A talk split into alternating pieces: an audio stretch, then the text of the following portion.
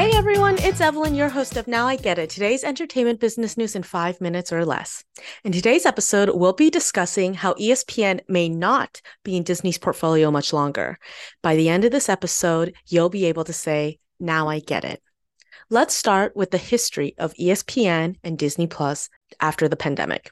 Earlier this year in February, Bob Iger went out in an official statement. I did a podcast episode on this, if you remember, on how Disney was going after three things. One, that it would be reorganizing into three divisions entertainment, parks and experiences, and ESPN. Note that he really clearly separated ESPN in his company strategy. Second, that Disney was in the business of cutting costs, that they would be laying off around 7,000 jobs from their employee workforce, and how they wanted to cut costs $3 billion in content savings. And three, Bob Iger said the company wasn't considering a spinoff of ESPN. This was all in February. At the time, ESPN had already been a controversial topic. Last year, back in 2022, activist investor Dan Loeb had urged Disney to spin out ESPN. Disney and Dan Loeb like reached a behind the scenes hush hush deal, and Dan Loeb never really made much of a fuss anymore about it. Bob Iger at the time said, yeah, ESPN has been struggling due to cord cutting and people not really paying for the cable bundle anymore, which was bringing in a lot of revenue for ESPN. Um, but that the ESPN brand and programming was healthy and in demand. Um, he said any talks of spinning off ESPN was going on during Bob number two, Bob Chapek, which was in Bob Iger's absence, and it just wasn't right move for Disney. This was February, mind you. Since then, May 2023, Disney announced on an earnings call a few months ago that um, their revenue from their TV networks, which include ESPN, had fallen 7%. Let's fast forward one more month. June this year, ESPN announces huge layoffs of their very famous on air personalities to cut costs. Caught in this layoff wave were 20 on air commentators. All right, now in the last three weeks, on July 13th, in an interview with CNBC, Bob Iger admitted that his linear TV assets for Disney, so ESPN, FX, ABC, all of the channels they have, were struggling in a soft advertising market. And like I mentioned again, the consumer shift away from the traditional cable TV package. One of the biggest quotes that uh, Wall Street picked up from Bob Iger was that he said these linear TV channels, quote unquote, may not be core to Disney. Bob Iger said that the business model, Bob Iger said that the business model for linear TV is definitely broken and that he was looking for potential strategic partners, especially for ESPN, in a way that could help ESPN move to a direct to consumer model, maybe a spin off app, and stay under the Disney umbrella. At that time, in mid July, just last month, CNBC reported that Disney had been in talks with NFL, NBA, and even the Major League Baseball org, MLB, about becoming minority investors in ESPN.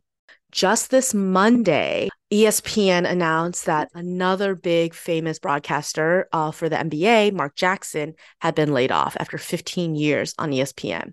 At the end of last week, it made headline news that two former Disney execs were coming on to be consultants for Disney to help navigate the future of ESPN.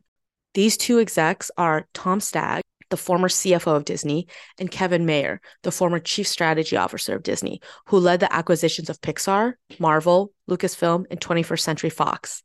Basically, people that Bob Iger trusts deeply. Tom Staggs and Kevin Mayer will work with Jimmy Pitaro, chairman of ESPN and Sports, on developing a plan for what Disney will do with ESPN going forward. What's been most interesting is that Apple has emerged uh, as recently as this week as a potential partner for ESPN, with a possibility of expanding sports streaming options through Apple TV. Uh, this means Apple may have access to ESPN's pre existing contracts for live sports broadcasting, um, eliminating the need for Apple to go out and do individual negotiation with rights holders. Now, I think this one is the most interesting and most realistic. Bob Iger was formerly a member of Apple's board because he was personal friends with Steve Jobs and he bought Pixar the news is saying that Bob Iger himself is personally the one who's been facilitating the relationship and talks between Apple and ESPN. Outside of all of this, if you've been following the media industry at all, people actually joke that Apple should buy a streaming service. Apple has the resources to actually buy Disney, believe it or not. But some have predicted Apple to buy companies such as Snapchat or Netflix as well. If this Apple deal goes through, it's pretty exciting. It could look like sports related content through the Apple TV app, um, riding on top of the ESPN contracts, um, sports delivered to all the Apple devices, uh, maybe sports that you can test for free for a few games and then they want you to subscribe. If you don't already know, Apple TV is definitely in the business of sports licensing. They've been doing a ton of deals already with the MLB for baseball and for MLS for American soccer. Now, what's the Evelyn take on all of this? I think all of this news separately is interesting and makes for good water cooler talk the week that these news stories come out. But when you tie all of these incidents together, it makes a story, it makes a theme, it makes a forward looking trend, reading the tea leaves, if you will, about how dire ESPN's future is.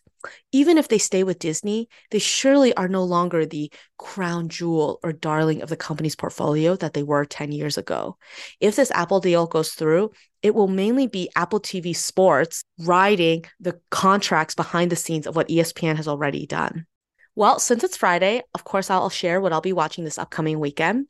This weekend, I'm so excited. Super Mario Brothers is out on Peacock streaming. I never saw it in theater, so I'm excited to watch. For all those who didn't know, it is the number one animated film of all box office record. Also, I want to watch Guardians of the Galaxy 3. That just newly debuted on Disney Plus as well. I recently finished Ted Lasso on Apple TV Plus good riddance to that show. It really lost steam its final season. Uh, you can read my review on Zgeist Reviews at on Instagram. And Summer I Turned Pretty on Amazon Prime. Honestly, I'm at the point I might give up on that show. I might. I'll give it one final shot this week, but the amusement park episode and country club episodes last week were really snooze fest for me. That's it for today's episode, everyone. I hope you learned a little, and I'll talk to you next time. Bye.